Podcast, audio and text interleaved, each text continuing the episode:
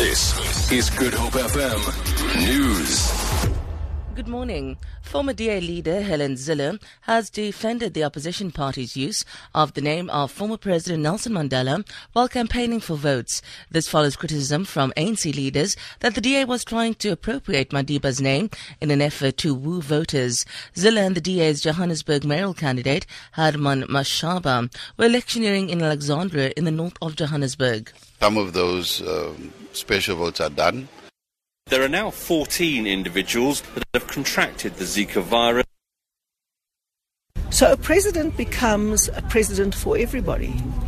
But unfortunately, our current president doesn't understand that.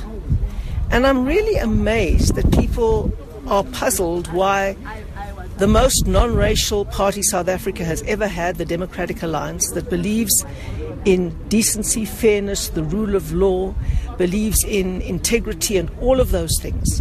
Why we should not identify those values with Madiba, who was everybody's president. The Independent Electoral Commission in the Western Cape says it is satisfied with the progress of special votes that began yesterday. It says all eligible voting stations opened without any hitches and visits to homes are also going according to plan.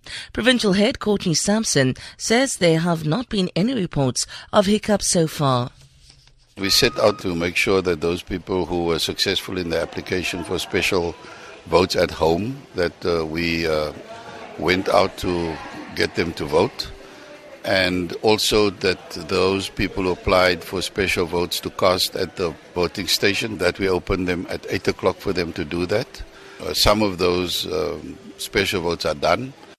There are now Cape Town Metro Police have arrested an alleged gang member for rape in Manenberg. The city of Cape Town says officials attached to the gang and drug team were on patrol in Shaltwalk when community members informed them that the suspect had raped a woman at gunpoint.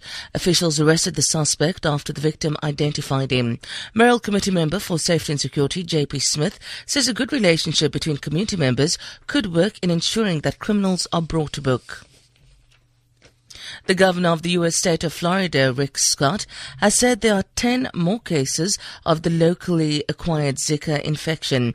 It says the state's disease control authorities will now advise pregnant women not to travel to the affected area.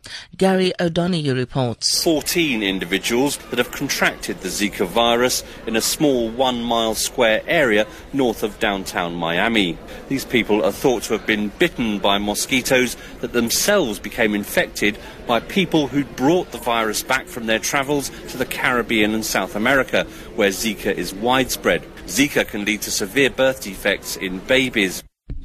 For Good Hope FM News, I'm Sandra Rosenberg.